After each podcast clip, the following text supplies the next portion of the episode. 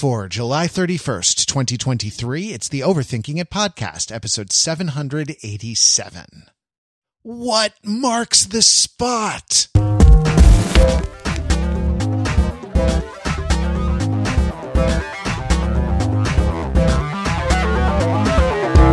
To Overthinking It, where we subject the popular culture to a level of scrutiny it probably doesn't deserve. The overthinkers are your smart, funny friends from the internet. Are we? I don't know. Is that an obnoxious thing to say? I mean, we're your friends. I guess we're from the internet. We're your friends from the internet. Um, someone, you know, someone once, once wrote me, uh, oh, by the way, I'm Matt. That's Pete. It's a two hander. Uh, so here's my story. Uh, someone once wrote me and, and, uh, some like, uh, literal minded internet person, uh, wrote some feedback and was like, stop calling yourselves our smart, funny friends from the internet. I've never met you before. You're not actually my friend. You know what? I, I respect that. I 100% respect that. It's just, it's pointless, yeah. pointless literalism. I mean, okay. Uh, but I feel friendly towards you. I feel friendly towards our listeners. That's, that's not the point, Matt. They're not selling you that. They're, they're setting a boundary for themselves, which is important.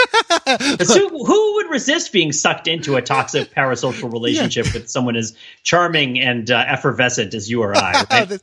bless, bless you for saying so, Pete. I, I appreciate that. I appreciate that so much. Yeah, I don't want to. I don't want to channel Jonah Hill too much here, but yeah, you know that's a boundary for me. Okay, yeah. like you yeah. can uh, you can write in your letters about how I'm not your friend, but you have to do it with another podcast.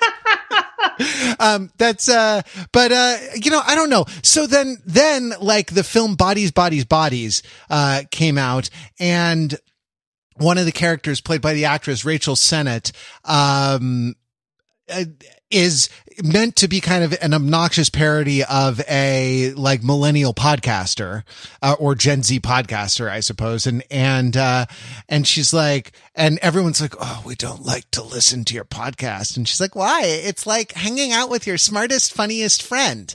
And uh, uh, Belinkie, I think, like DM'd me and was like, did this person hear our slogan? And is this like a direct knock on yeah. us? And it's like, no, we're not, we're not the, of the dozens of people who listen to our podcast. I don't think one of them wrote that, uh, wrote that film. But like, is that, you know, I don't know. Is that how we want to identify? I think of you as my, my smart, funny friend, Pete, and the, the other, uh, the other pirates in the overthinking of pirate ship. But like, uh, I, you know, I don't know if that's how we want to really go out there to the world. What else would we call ourselves? Well, I mean, know? yeah. I mean, I guess I, I hear what you're saying because I went when I was at a conference recently.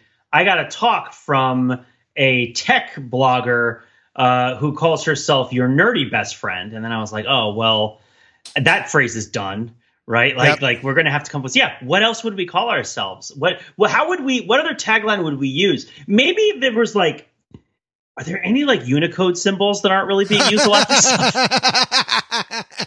like a, like an enye. Should we just call ourselves? No, that we're not Spanish. That wouldn't make we sense. We did, Pete. When you and I had when when we and we almost did this. We almost uh, launched yeah. it. We were considering a um we were considering doing a nutrition and health or a health oriented sort of podcast. Oh, yeah. Yep. I mean, that was kind of countercultural, I suppose, to a lot of the, the culture of health podcasts. Like at uh, the time. Yeah, yeah. sure. Um, that, uh, you know, and we considered calling it Nutra hyphen Yes. And it's like I I love great name. It was yeah. You can you came up with it. I will. You know, Pete. I don't care what anyone says about you. I will. go No, I'm kidding. I'm teasing you. Um, I uh, what did they say about no, me? I, so well, good. I'm glad you don't know. No, I'm, uh, Pete. I among your many virtues is a better way to to to start that uh, sentence. Among your many virtues is a real excellence at brainstorming and oh, uh, you came up uh, you came up with um, a, a, number of of awesome titles,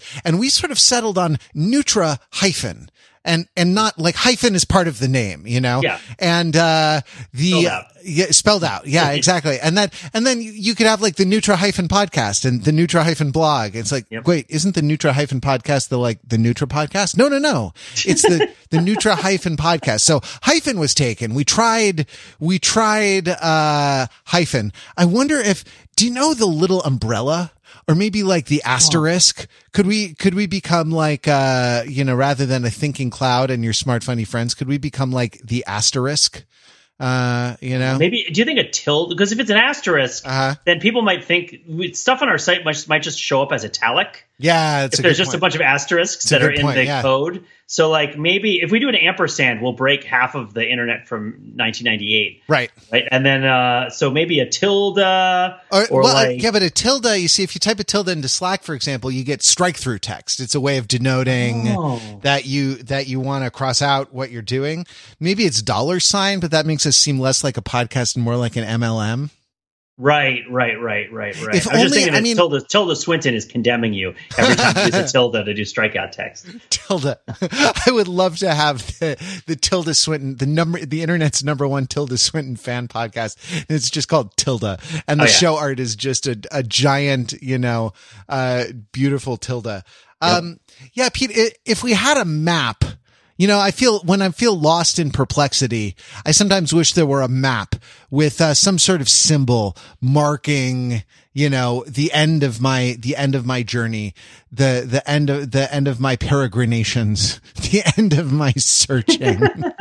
and also at the same time, if if there was something that I wanted to replace, right? I wish there was some way that I could take the old thing and like overlay some sort of graphical representation over it that would indicate that I'm not interested in anymore, right? That it's been rejected, that it's been overruled in some way, right? That it's something I could just like put on top of it with like a pen, right, or or a red marker or something, Yeah. that would give people that impression. But I can't begin to think No, what, I, that, I what that would be. I can't. Also, if if I, I, I mean, what we're really talking about is making our podcast cooler.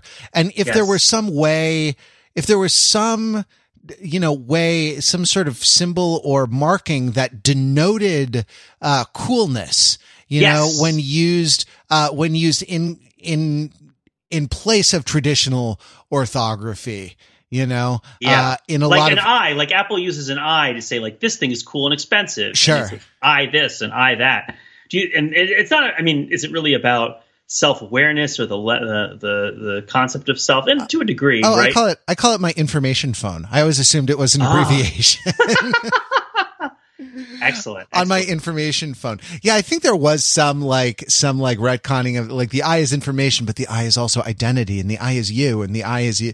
You know, uh, yeah, man. If I I, I wish that that such a such a uh, symbol, such a mark existed. Have you ever have you ever had to brand anything?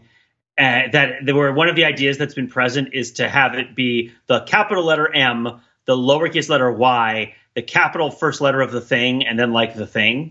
Have you ever Oh. done one of those? Yeah, so like my blog, Yeah, or my something, blog. or That's my podcast, one, my pod. Yeah, it's like people come up with these things that are supposed to be kind of punchy and new and and kind of extra orthogonal or uh, orthographical, not orthogonal, right? Or, or orthographical. Ex- extra Um, or uh, you know uh or Push- pushing the orthographical. Or Yeah. yeah. exactly like like an like an exciting extreme um right, right. Some sort of expressive, like if you had an owl living in a tree, but it was a cool owl, and it was like it lived with a cat, but like the cat was kind of lame, but the owl was really cool, but you knew the cat was cool Right. because the owl was his friend, and like the owl wouldn't be his friend if he wasn't cool, and then it turns out he's actually pretty cool, and then his kid is even cooler. Yeah. Like, If I you mean, had- like, what would you name that owl? well, I yeah, I have no idea. Look, Yeah. if I wanted to take a boring, staid holiday, uh, Yeah. like the birth of our Lord and Savior Jesus Christ, Christmas, you know, and Yeah. make it and make it awesome, make it a kind of anarchic punk Yeah. punk holiday. like as if the name Christmas was too special to say, Right. And you wanted to give it some sort of debasement that was also an exercise in rebellion, right? Yes, absolutely. Oh. I don't know. I don't know what I would. I don't know what I would call that. I don't know. I don't know what like like if if you were to try to divide a jug of hooch into three parts like gall Uh-huh. and you wanted to come up with a symbol to denote each of the of the thirds of the jug of hooch Right. right some sort of signifier i mean this really gets to the this really gets to some real serious Derrida stuff about transcendental signifiers. I mean, what you know, what can you really, what is really the truth that you're referring to when you're referring to a third of a jug of hooch split up, suspended in the air? Do you have to freeze it first? Yeah. But yet, I still feel compelled to think that it can't be one; it must be three. There must be three symbols and and that would be the right way to do it. Not three I's, not three my's, not three E's like eShop, eHooch, ePod, eBlog. Yeah, yeah no, right? E E E E E E. No, I No. I I no. No. My my my. Yeah. No, it's I do a- like EEE State of the Union. That's a good movie. How many of the letters do this? Like Gmail, G Unit. So like G, those are those are related, right? Sure. And then there's there's what do they each mean? So like we already talked about I, which is like the Apple one, and E, which is the like electronic one. like email. Yeah, email, sure. like e-commerce, you Sure. know, e-tail and all that stuff. Uh huh. Um, and then what? There's um, and I said my, but that I mean that's uh, that's two letters. Um, and then what? C. Well, like I mean, does it does it count like A team and B team? That that's different. Oh. I think you know. Yeah, yeah, yeah, yeah. B B squad means something, but it's not extra orthographical. Like Right. the B is referring to something. Well, I guess the I in iPhone is also referring to something specific. But it seems like the universe of things that you could attach it to, it has to be something. In order for the prefix B with a dash to mean something, then it the the subject matter has to fill in the blank of you're talking about something that might have a squad, right? So the Uh-huh. B side, right? Right. Um, but you wouldn't say like the B diner. That doesn't really that doesn't really scan, right? Even though you might have an no, A you, diner you wouldn't say B the B the B games. You know. Yeah, yeah, you wouldn't say the B games. You wouldn't. You wouldn't. Well, you would fly a B wing if you were Boba Fett.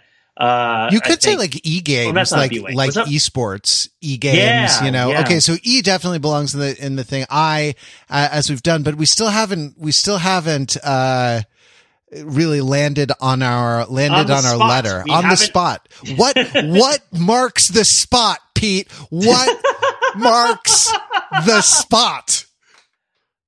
You want to? Can I tell you about magma blogs, blobs, Matt? Magma blobs. I'd rather you tell me about magma blogs. Let me tell you about magma blogs. Let me tell you about magma blobs, man. This is something I found out about just today. I did not know it existed, and this is all related. And those of you who are paying attention know full well what pop culture thing we are talking about. But I'm gonna make this bit roll for a little bit longer and not say it. So, so enjoy. So, and, and I want to talk about the magma blobs. And so I found out about them today.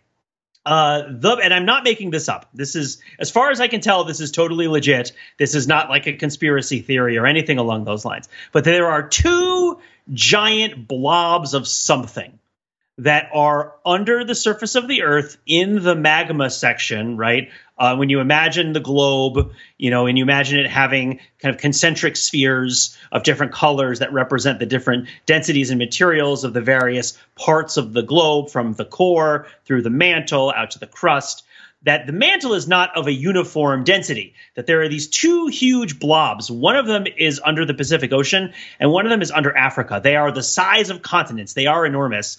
They're, the thing that we know about them is that they change the speed of seismic waves that are being just sent around by earthquakes. So we know that they're there because they show up in various sorts of, of imaging related to measuring seismic activity. And they can be graphed and charted, but we don't know what they're made of.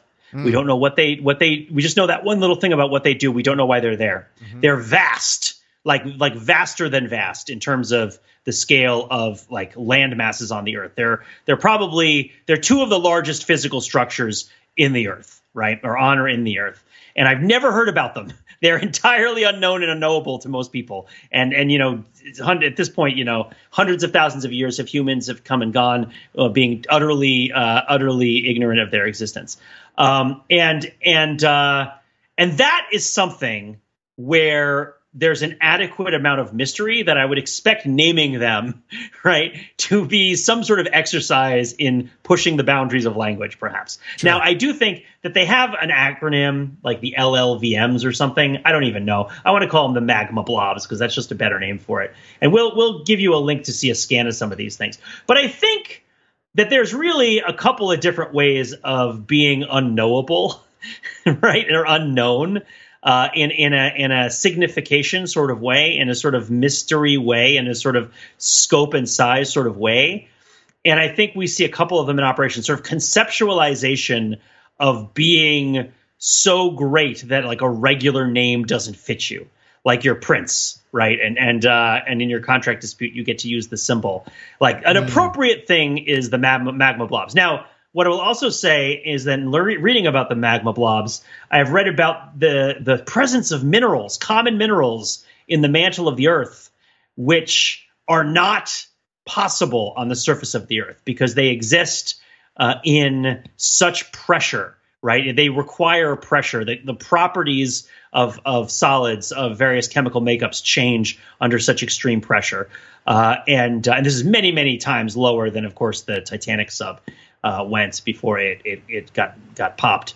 But uh, but but one of these unknowable uh, minerals that makes up much of the Earth's mantle, uh, they gave it a name very fitting of its uh, its grand scope as a mysterious substance. Oh, by the way, they do show up sometimes on the surface that you can find some sealed inside a diamond. Sometimes, wow, as the one place you will find them on the surface of the Earth. Uh, one of these things is called davemaoite. It's named after Dave Mao. so like which was a guy who's still alive? He lives in shanghai. He's from shanghai. He's a chinese american uh, researcher in deep high pressure geology. But i just i'm thinking about like because what we're really talking about is is um and i guess i want to give I'll, I'll, give it one more pause before i say what we're really talking about.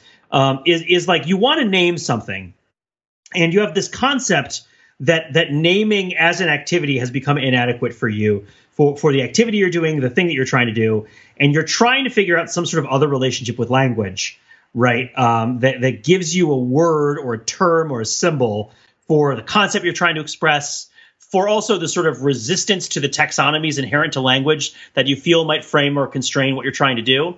Uh, and and one of the ways you can do it is you can just name it after Dave Mao, right? You just be like this, this thing's named after this guy Dave. His given name is Ho Kwang, but he goes by Dave, right? And uh, and he's a nice guy. We all love him, and he does a lot of deep, deep, deep Earth high pressure geology research. And he's now like 82 years old and has a has a mineral named after him. Um, or you can you can force it, right?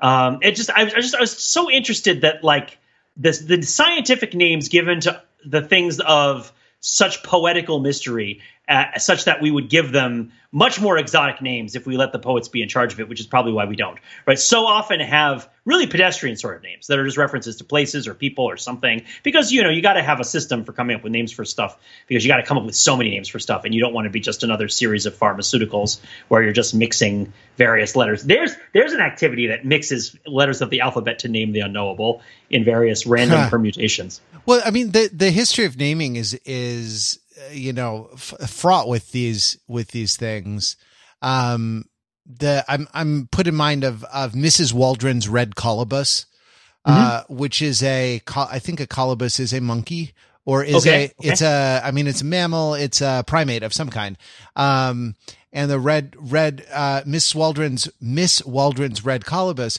was named by its discoverer. Well, its white discoverer, I suppose, because I'm sure other people knew that this uh, primate existed in Africa before uh, before Willoughby P. Lowe.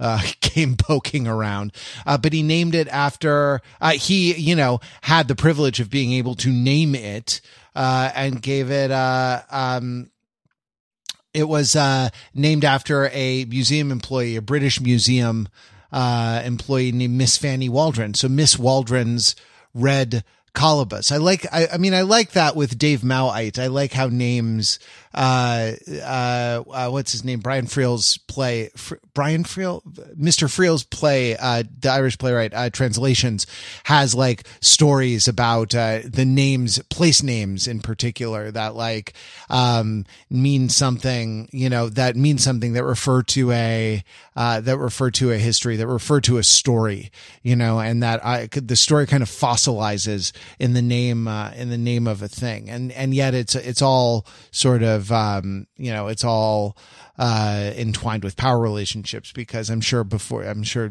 you know this monkey had a name before the British Museum came a calling.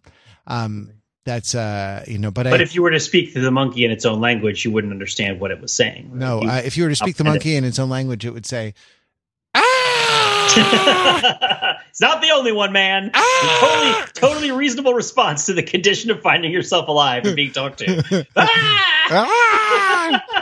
There's um yeah. there's a great uh there's a great uh, poem by John Hollander called Adam's Task. Are you familiar mm. with this poem? I, well, I, I, think so much about Adam's Curse, the Yeats poem, but yeah, I, am not familiar with Adam's Task uh, off the top of my head. And no. it's bad, uh, you know. Adam gave g- gave uh, names to every like uh, beast of the field and bird of the air and every creeping thing which creepeth upon the ground, right? And so it's a the the poem is a set of oh yeah nonsense I words. I mean, yep. I could read. Well, it's like five. Do you want to hear this poem about naming? Yeah. Yeah, yeah uh, about naming things because certainly we all could use a little bit of a refresher on how to do it because some people some people aren't as good at it as other people. Um, Adam's task, and so it has an epigraph which is uh, by John Hollander, and Adam gave names to all cattle and all fowl of the air and to every beast of the field. Uh, Genesis chapter two, verse twenty. And so I'm I'm going to try my best with these names uh, in this poem by John Hollander. It's five. It's five. Uh, five short stanzas long. Thou paw, paw, paw, thou glurd, thou spotted glurd, thou white stap lurching through the underbrush, thou pliant footed implex, thou awagaboo. Every burrower, each flyer came for the name he had to give. Gay first work, ever to be prior, not yet sunk to primitive. Thou Vertle, Thou McFleary's Palma, thou, thou, thou, three types of grawl. Thou Flisket, thou Kabash, thou comma-eared masshawk, thou all, thou all. Were in a fire of becoming, laboring to be burned away, then work, half measuring, half humming, would be as serious as play. Thou Pambler, thou Rivarn, thou greater Whereat, and thou lesser one, thou Sproul, thou Zant, thou Lily Eater. Naming's over. Day is done. Awesome. that's an awesome poem. Yeah, right? that's great. And the way the way it does exactly what John Hollander used to teach about about poetry, which is that poetry is about the way that sounds get conscripted into meanings that they don't necessarily, that they wouldn't necessarily yeah. participate in on their own. And like the way the nonsense, uh, the way the nonsense words the way you know exactly what the nonsense words are about, right? Like the glurd and the spotted glurd. I know what that is. I uh I know what the white stap lurching through the underbrush the oh high grown brush. I'm sorry, I was going half from memory and I didn't read the thing right. The high grown brush. Well, okay. even better because the white stap obviously is not in the underbrush. It's in the high grown brush. You know, right, right, uh, It's right, on the it's on the savannah. Yeah, obviously. Yeah. Um. Anyway, so like uh the way you know the way these sounds kind of get conscripted in meanings, and there is a name. There is a uh, there is a colonizing name in it. McFleary's Pama. that's that's uh that's that's really good. But um you know the the way that like in in naming in the task um you know in the task of naming right how how important it is to think carefully you know about um the connotations of the sounds and what the, you know, and, and something that you might call, you know, uh, if it's a business, something that you might call like brand equity, the, the ability of the sounds to kind of connote the meanings that, that you want them to connote. And the, uh, I, I don't know, like the, the relationship of these sounds to other sounds and what an awesome, you know, what an awesome responsibility that is to sort of give something its name. Like we've, we've had a naming podcast before where we talked about, uh, we talked about naming children and mm-hmm. pets. Mm-hmm uh, Gus is standing next to me. Isn't that right, Gus? Gus, yes. Um, naming, uh, naming like children and, and pets and like kind of what an awesome, what an awesome responsibility this is and how when you give anything a name or change the name of anything, why it's important that it be done carefully and with uh, something something like reverence. Yeah, so, so, uh, have you been on X lately? there you go. I didn't. That's that's what I was teeing up. I didn't know if I was gilding. I didn't know if I was gilding, gilding the the lily. Uh, too oh no, gilding no. Uh, gilding the thou sprawl thou zant thou lily eater too much. Uh, but the. Um, but the uh, yeah, man. Uh, so Twitter is called X now. Apparently, yes. Twitter is X. I X suppose X marks the spot. Though X is not Twitter. Twitter is X, but X is not Twitter. X is a variety of no things. X. Uh, yeah, X is a hyper reality of of commerce and idea, and I I don't know. There was a there was an X about there was a tweet. I have an X who uh Yeah. about it you know that's um so yeah man like like uh xcast xcast 23 let us let us now praise famous exes well i first dated in high school the uh no the i mean right like what a what a terrible idea. Um the the uh the connotations of the letter x are not of of a piece with the connotations of a like a global system of communication in my Right, well, you know yeah. in my in my humble opinion um or communication and commerce and culture and whatever whatever it's going to be right like uh i don't know what it, what it- what do you think of of the letter x pete is it extreme does it mark the spot does it name the owl in Mr. Rogers' neighborhood? What uh you know, what what do you think of this of this letter?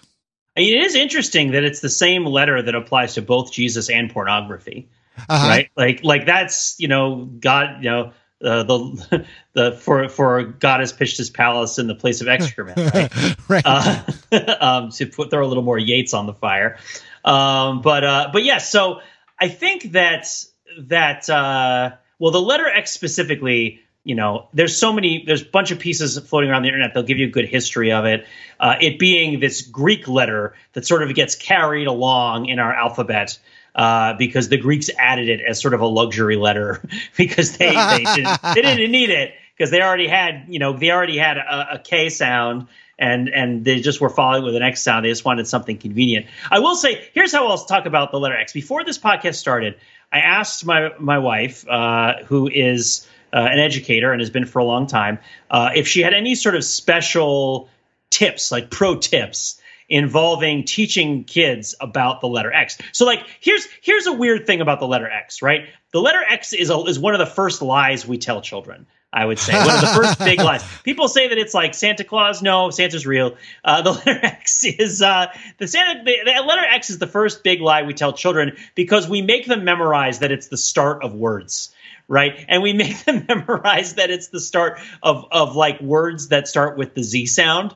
You know, like like uh, xylophone, and or or we say we tell them that X-ray, right? That X is the first letter in X-ray, and as such, you know that that gives you pertinent information about the letter X. It doesn't, right? Uh, we don't do that for any of the other letters when we're telling people what letters are or what they do.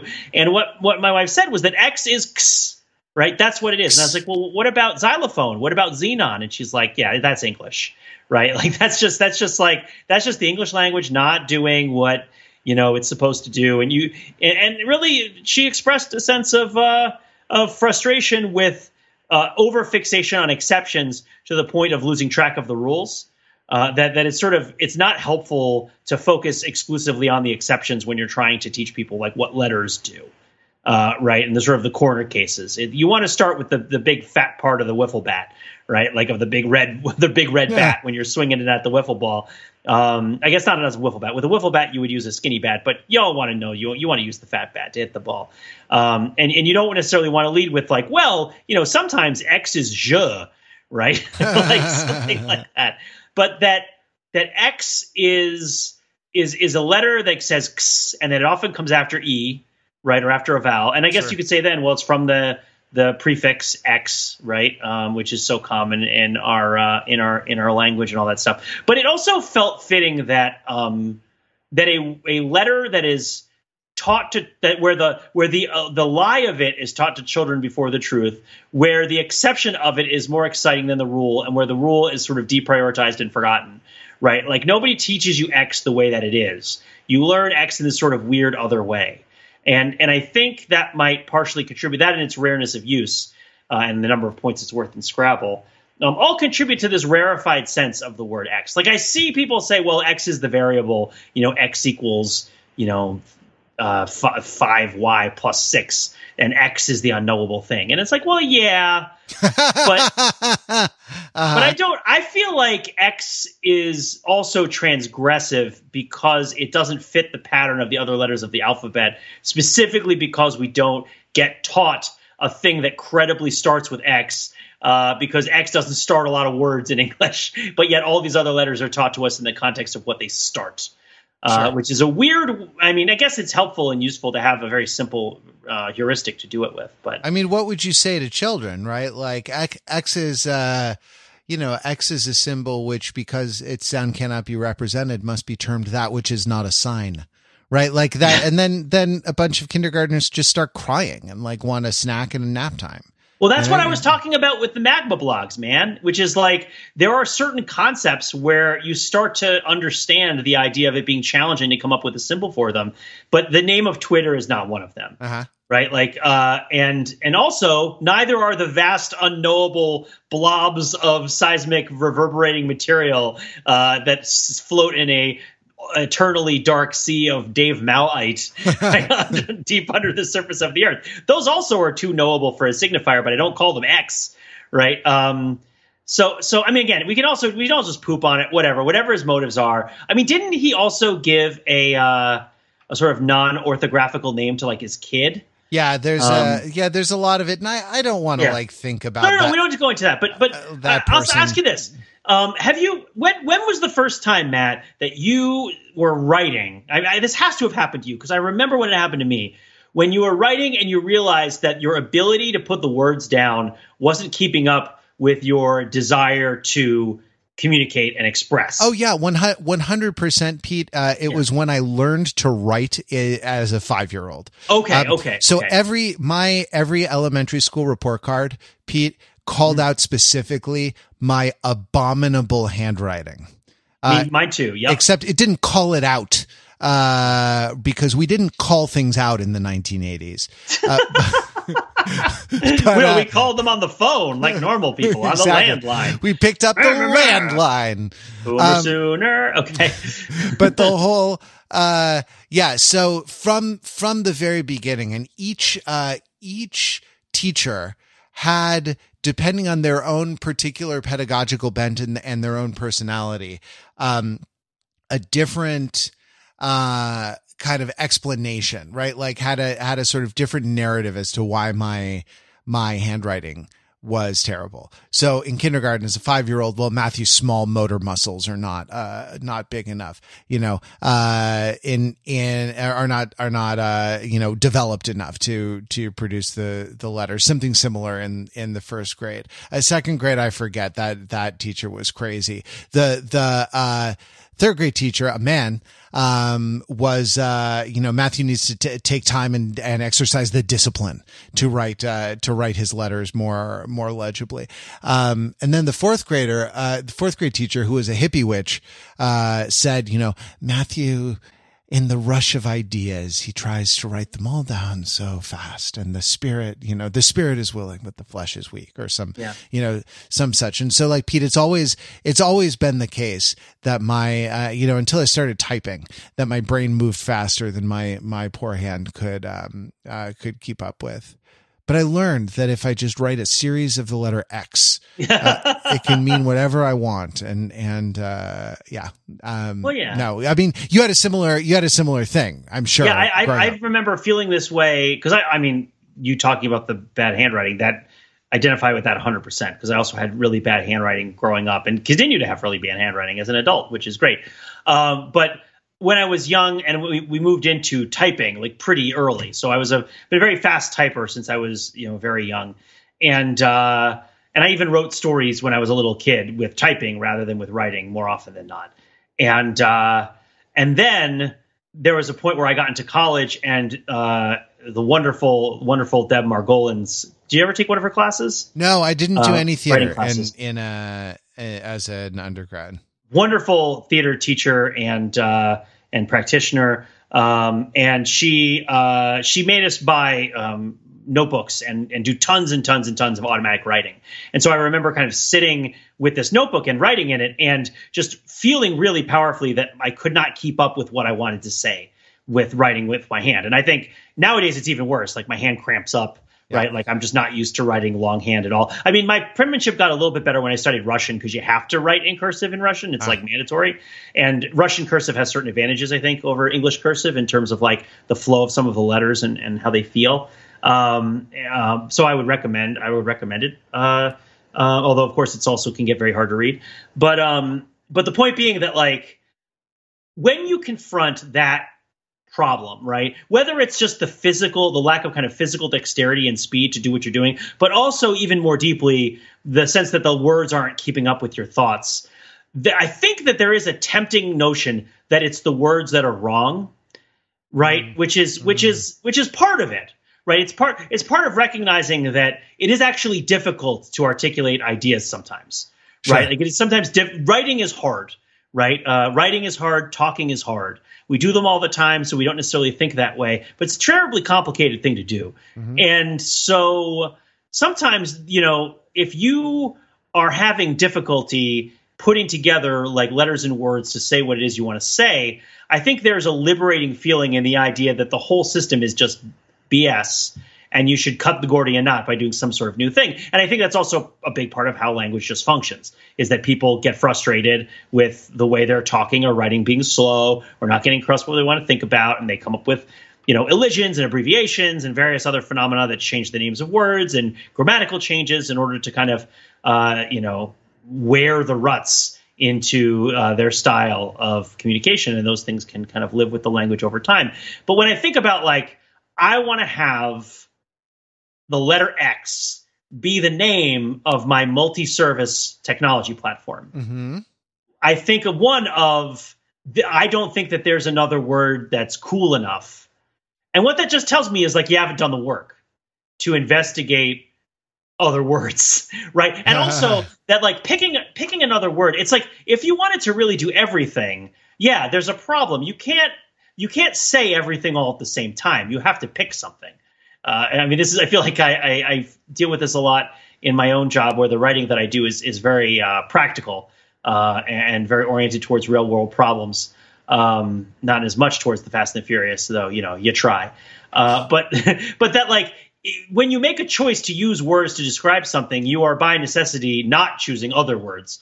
And so you are arriving at meaning through a process, or at least through the effort to communicate a meaning that someone else will pick up through a process that uh, that that that requires you to make sacrifices, right? Mm. That requires you to go through that cognitively uncomfortable moment of giving up one of the doors. You know, you heard about that experiment where it's like people will click. There was a, like people will give up tremendous amounts in simulated negotiations uh, in order to keep options open that are suboptimal options that they don't need. Mm-hmm. Right? Like people really react negatively to the prospect of losing an option. And I think that when you're trying to to to name something practical, you have to make a decision about what it is you're trying to say, and that involves giving up some optionality mm. on what it is the thing that it is doing. And so mm. X, I think, is is this sort of effort.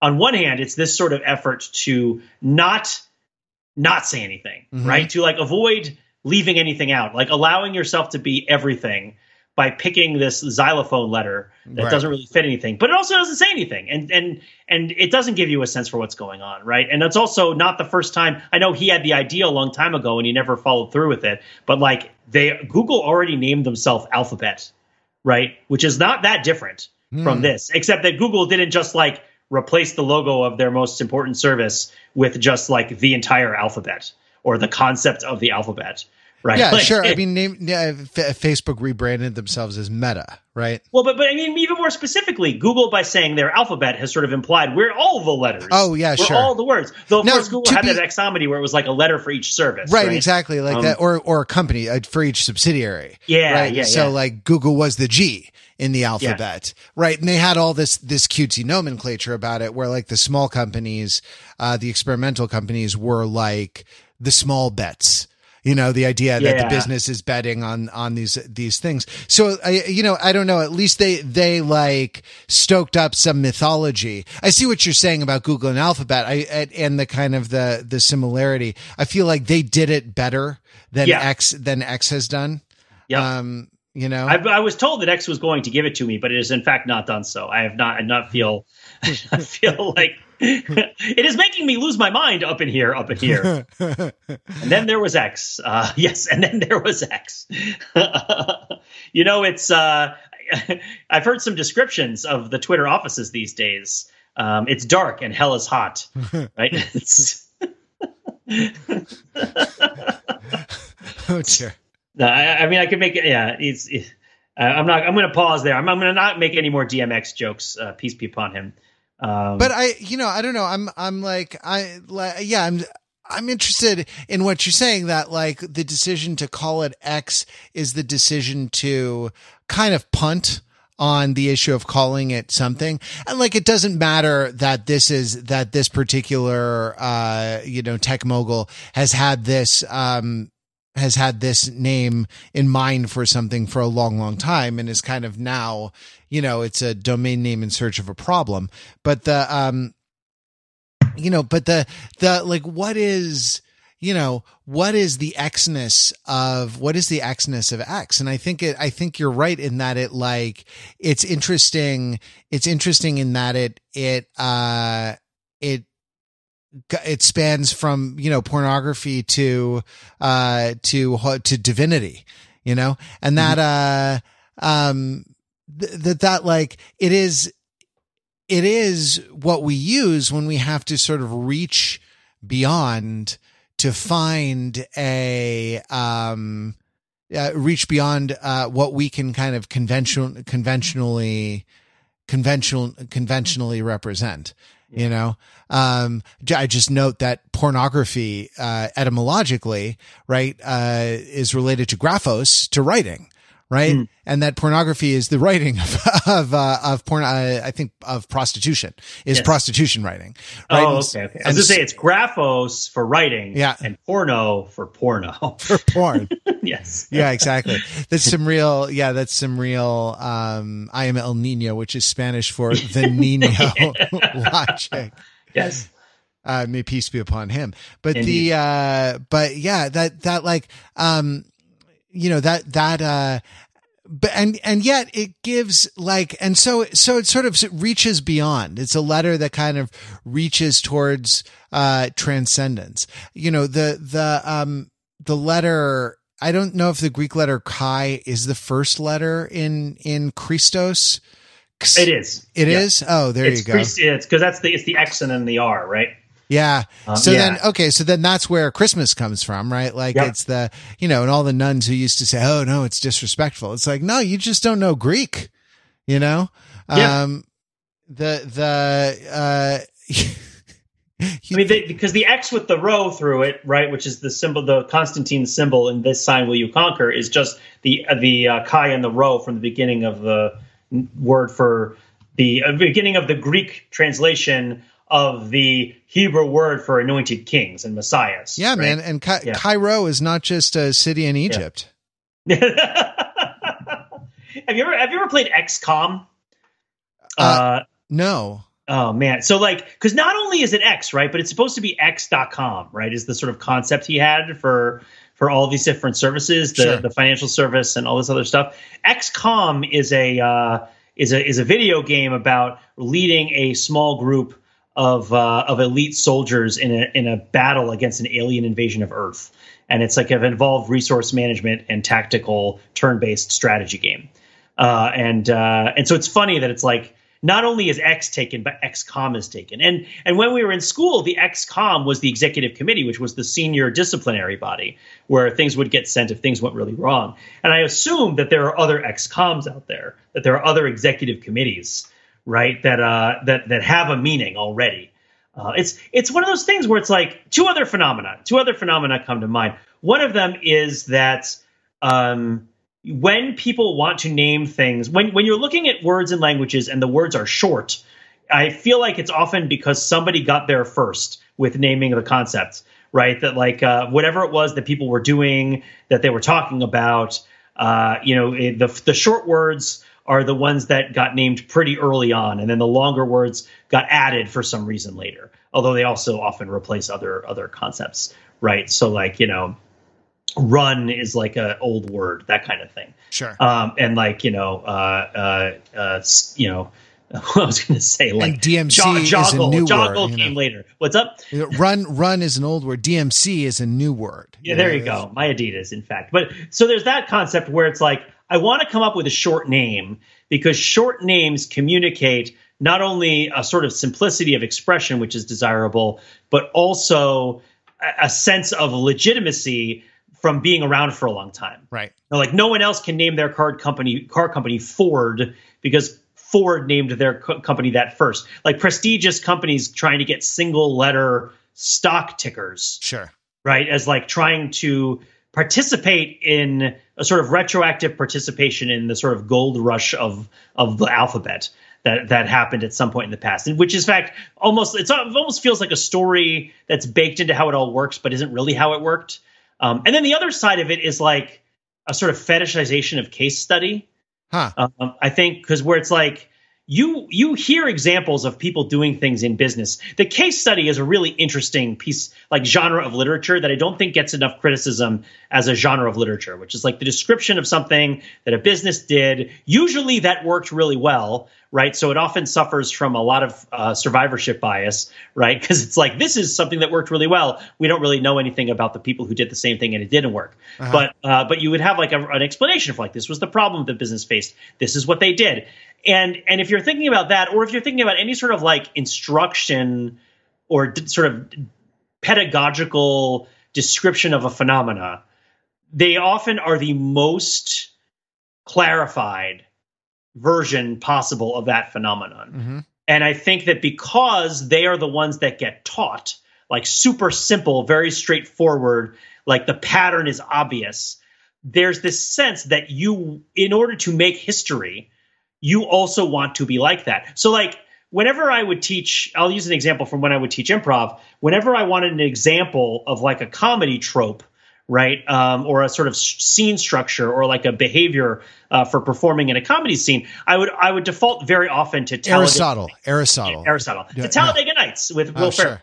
Because they had a lot of really very, very simple you know, the scene where he stabs himself in the leg with a knife, and I think I've talked about it on the podcast before as one of my favorite scenes to use to kind of describe this concept, and then like just sort of plays through the reality of having stabbed himself in the knife, and everybody screams, right? And like, uh, um, it's not complicated. It's easy to to describe what he's doing, right? Uh, but that doesn't mean that every best story is going to involve somebody stabbing themselves in the leg with a knife, right? Like that does just because something is simple enough just because there are things that are simple that are in our conception and give this sort of pride of place in history because of their simplicity. Uh, the per, the reason the simplicity informs the pride of place is not just because it was effective. It's it's because it's easy to remember and talk about.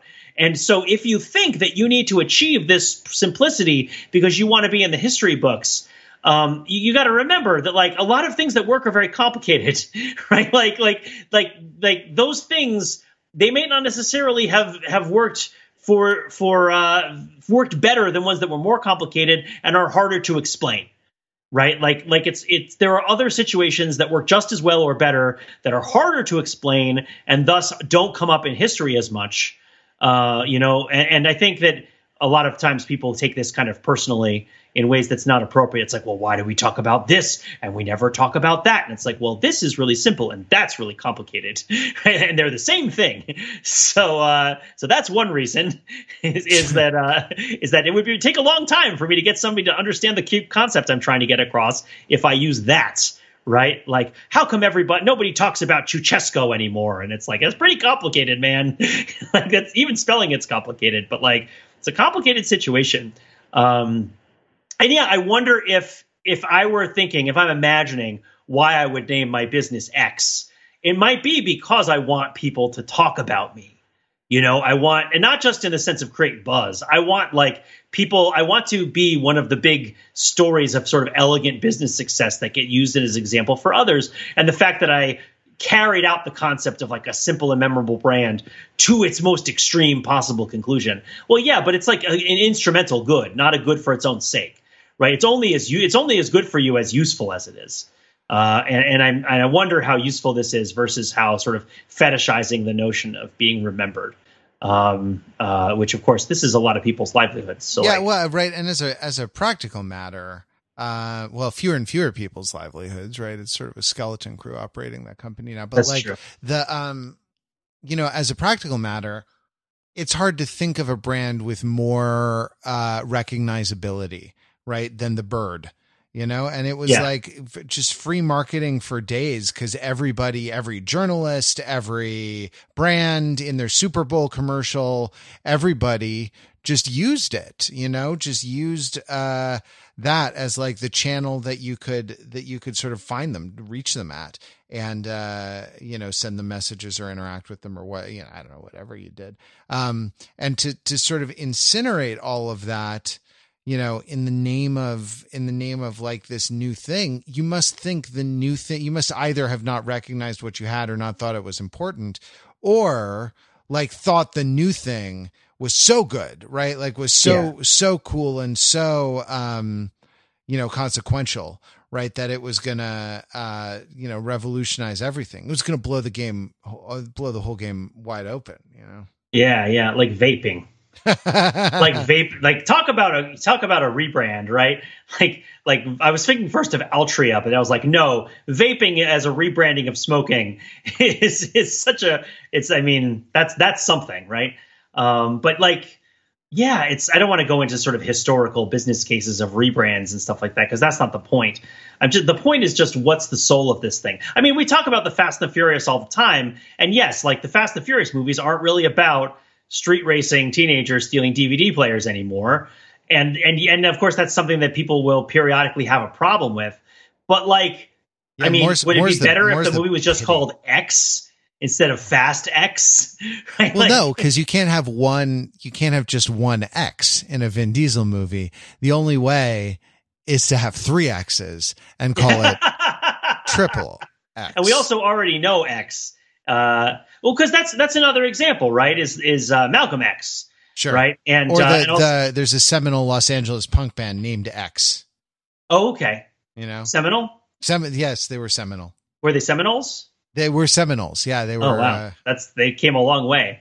Uh, they would, I guess, mi- I they guess they migrate. took the airplane. they're migratory patterns, but they had There punk migratory patterns. They Yeah. just flew in any direction their wings wanted. But even in that case, like the idea of changing your name to X is is also in that sense actively projecting the idea that the previous name had something wrong with it, right? Like like that you're you're drawing attention to the fact that you've changed it, uh, and uh, but and that you haven't replaced it with something that erases and or overwrites its memory, right? Like you, uh, it, the the movie isn't called you know uh, El Haj El Malik Shabazz. It's called Malcolm X, right? Mhm. um, and uh, if I got that wrong, I apologize. But yes, it's um, calling it X is is not not calling it Twitter. I mean, maybe they took a page from Blackwater calling itself J. Uh, because that might be a reason you would do it, right? It's like, well, people have very negative content, uh, negative association with Twitter. They complain about it all the time. They call it a hell site. No business that operates on the internet wants to be referred to casually as hell by its users all the time, unless you're like selling insane clown posse tickets or something, right? like, unless, uh, I mean, I guess probably there's some angle on it, but it's like, yeah, maybe people just don't like it and they want to rebrand it. But I don't know, man. It's uh, the X isn't doing what we think that it is doing, Hmm. right? Um, and and, and I guess it also you, you know, keep you keep you keep using this letter. I do not think it means what you think it means. yeah, and it's so weird to see it as the logo um, for the for the site when you when you try Yeah, to well, use it's it. it's completely not. It's it's grafted on. Like it's not of a piece with the the whole rest of the Yeah. uh the whole rest of the design. I mean, I don't know. It's just uh, uh yeah, it's a, just seems bad, like a bad idea, poorly executed. Ha ha ha, executed. What do you think about the Washington Commanders? Um, I think the Washington Commanders are all right. I think the uh the Cleveland Guardians is a much better yeah, rebrand. Like Yeah. you know, it scans the same as the old uh name. It connects to something to it connects to something local and the you know like a point of pr- pride. It gives a great logo you know because those art deco statues are great.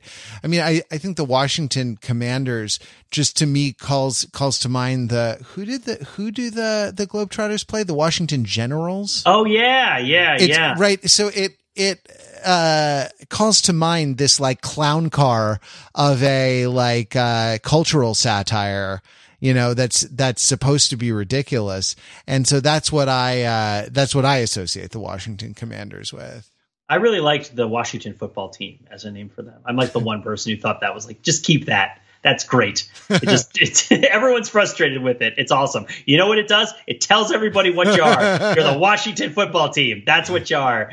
Right. And it's not like other teams around the world don't do that. I was trying to explain because we were watching. I know we haven't podcasted about Ted Lasso yet because I haven't been able to finish the season because um, uh, it's a it's a we show, not a me show, and it's it takes a little bit of work to get through it um, you know, it's emotionally charged. And because when you're really of the because of the crying, you mean because of the crying? well, I mean, it's a lot about divorce. Yeah, and that's a little bit stressful. Like, I like my marriage a lot, and it makes me really sad to think. Well, it, like, it doesn't, Pete. I I don't know. I'm glad I get to be the guy to tell you this, but like in in uh, dramatic representations of divorce, y- you don't have to get divorced yourself. That, yeah. In much the same way that I don't have to like actually drive a car out of a skyscraper and off of a cliff, right? Like, um, no, and I and I, it's funny. just I just get a lot of sympathy and I cry a lot, you know, when I'm watching that show. And so like, if the day has been difficult, I'm not likely to watch that show. But but I, the point was that you know, my wife Sarah asked me why they put AFC in their name. Uh huh and nobody else does, you know. And I was like, well, I mean, and I looked it up. I was like, oh no, they all have FC or AFC in their names. Sure but they just leave it out for expediency's sake. So, like the Washington football team feels like of a piece with that tradition. But of course, if you're not aware of that tradition or don't know anything, you know, not even informed about it, then it doesn't mean anything. Uh, and I guess that's part of the other thing is that you don't get necessarily always get to choose. There's a there's an interesting phenomenon like this in in Magic the Gathering, where um, I don't know if I don't think I've talked about this on the podcast before, but you've ever played Magic Gathering, Matt? I mean, as a in its earliest uh, incarnations, you know, in the yeah. so this is this 90s. goes all the way back to 93, 94. Yeah. So there uh, in the Arabian Nights expansion, uh, you know, this this is a card game where you have creatures that fight each other and wizards that cast spells at each other, and that's all you really need to know for the sake of the story. But there was a creature printed where when the creature like shows up in the game, uh, it kills another creature immediately. Um, and this was this was called because it was a current cultural reference as well as because it was you know kids and teenagers playing the game. This was called 187 by okay. the playing public right? Like which is of course uh, uh, a code for a police officer being shot right from well, I famous think, rap I think songs, anyone being shot. Anyone being shot? Okay. Oh yeah. Because the song is 187 on a cop uh, yeah. So it's like that's that's like a murder on a cop. Yeah. Yeah, yeah. But it was like 187. Okay. So again, I'm I'm not I'm I'm not familiar with the real thing, only with like the cultural echoes. And so um, years later, you know, I read a piece by the designer. It was like you got to name things yourself because if you don't give them a name, people will give them a name for you. Yeah. And of course, it's like we were making a children's toy. We did not want it to have like murder, right? Like, I mean, again, now there's a card named Murder that you can play, but like 187, 187 is not what we wanted to have associated with it, but we didn't give it a punchy name. Right, we didn't give it a name that resonated, and so people were going to come up with their own name. Um, and I think that the assumption that you control your name and you because because there's a craft to controlling your name there's an art to it and a craft to it and it does involve kind of proactively not only coming up with a name that is actually going to work right like understanding that other people are going to have influence on what you're called so you get ahead of them and you give them a name that they would adopt right you test it in front of people and see if they like it. I'm sure. I wonder if they tested this. Right? Uh, this this reminds me, Pete, of a of a, a, kind of a concept in Catholic theology called reception. Okay. Um, the idea being that like doctrines of the church must be received by the faithful that there's a kind of experiential ratification so you can't you can't just say like hey you know uh i don't know on thursdays we we like give our dog a bath and that's now a, a tenet of christianity yeah. or something like that like that's yeah. not right you can't you, you can't can do that no you can but it will have no reception uh by the faithful now the the, the people from whom I, I learned this were you know left leaning american catholics who who had kind of an interest in in performing a kind of like theological nullification on certain, uh, you know, on certain um, doctrines of the Catholic right. Church. So it's not, it wasn't done without, you know, some some sort of interest. But like, I do. This is something that we, you know, uh, this is something that we used to talk about on the the the TFT podcast that like certain ideas, certain events, certain I- identities, you know, in music, um,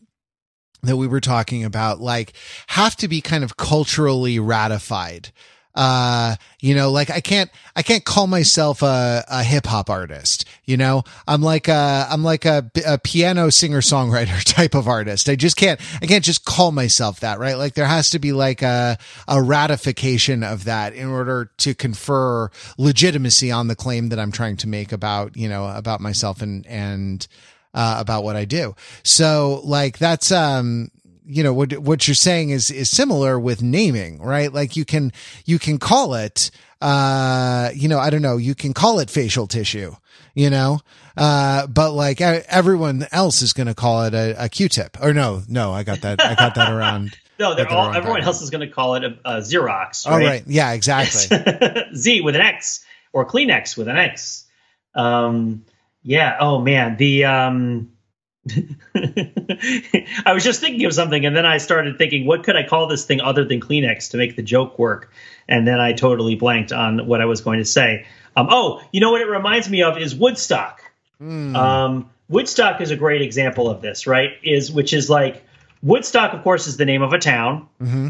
uh, but then it becomes the name of the music festival because there's a you know the music festivals happen there, and then there's this experience this particular historically notable music festival that happens in Woodstock.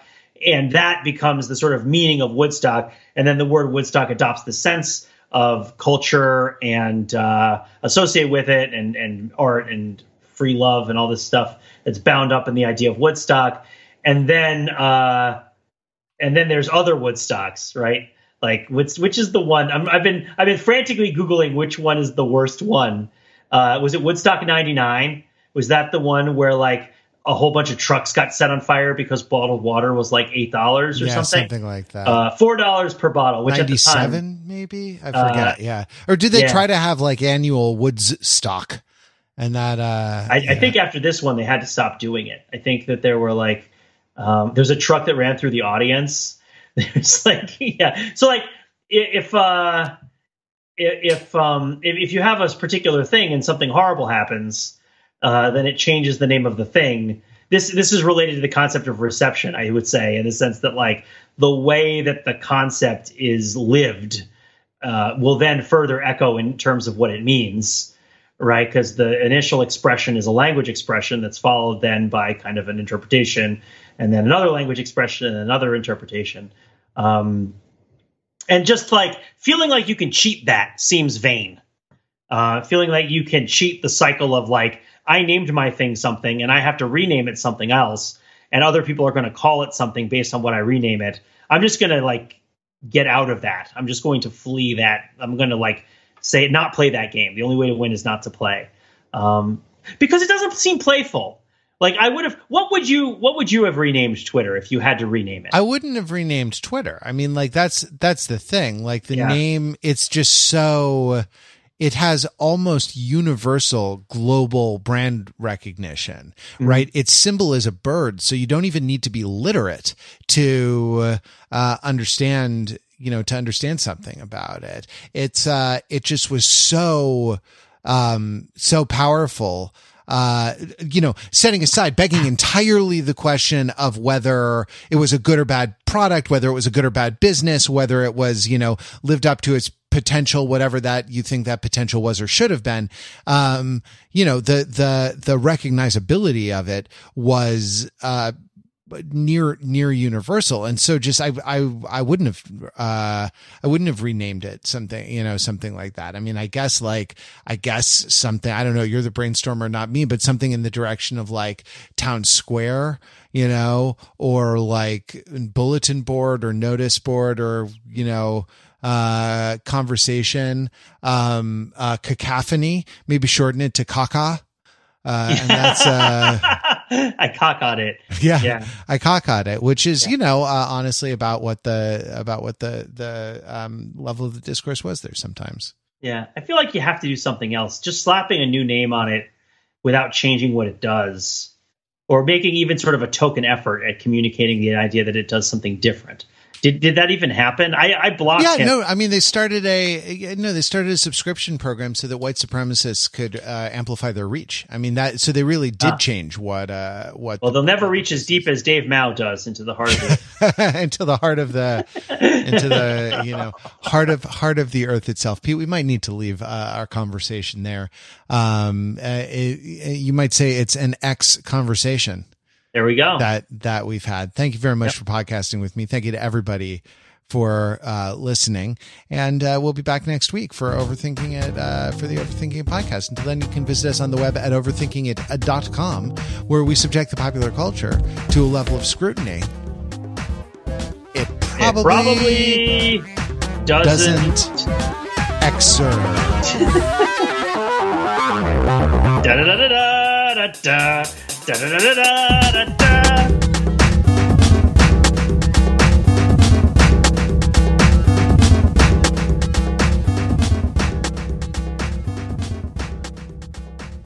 Da da da da bum bum do do do do do do do do. I mean, that's us, right? That's us, that's our theme song. Yeah, oh, absolutely.